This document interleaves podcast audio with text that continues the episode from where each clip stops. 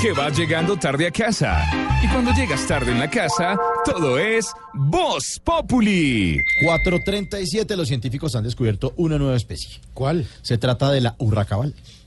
Sí, aquí- La urracabal, sí, aquí nos la explica nuestra, negra. ¿Eso qué nuestra es? Gloria Valencia de Natural y al estilo Voz Populi. Óiganla.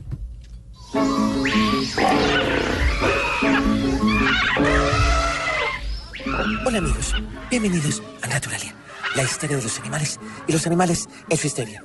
Hoy vamos a analizar una especie muy polémica y muy escuchada por estos días, aunque muchos no quisieran haberla escuchado nunca. Claramente estamos hablando de la urracabal, también llamada científicamente como Maria Fernandus habladorus. La urracabal habita en el centro y aunque las de su especie tienen cresta, esta especie no tiene nada en su cabeza.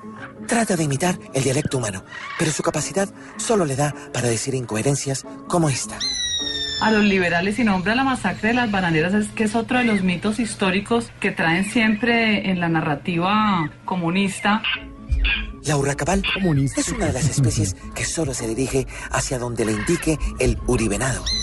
Su pico no lo sabe controlar y tiene unas patas tan largas que siempre termina metiéndolas.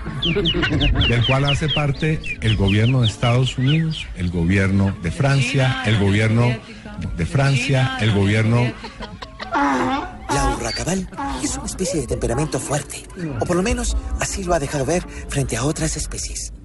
La principal característica es su cuerpo blanco y sus alas negras, aunque muchos creen que tiene el cuerpo blanco y lo que tiene negro no son las alas, sino la conciencia. El ejército es una fuerza letal de combate que entra a matar, no entra a preguntar. Perdón, eh, levante las manos. No, señor. La urracabal se considera una especie agresiva y aunque no tiene nada que ver con las tortugas, sí es de las más conchudas que existen en el planeta, porque después de tantas equivocaciones ha tenido el descaro de decir... ¡Estudien, vagos! Y bien amigos, hasta aquí la emisión de hoy. Nos vemos en un próximo capítulo de Naturalia, la histeria de los animales y los animales en su histeria. Ah, y estudien vagos. ¡Estudien, vagos!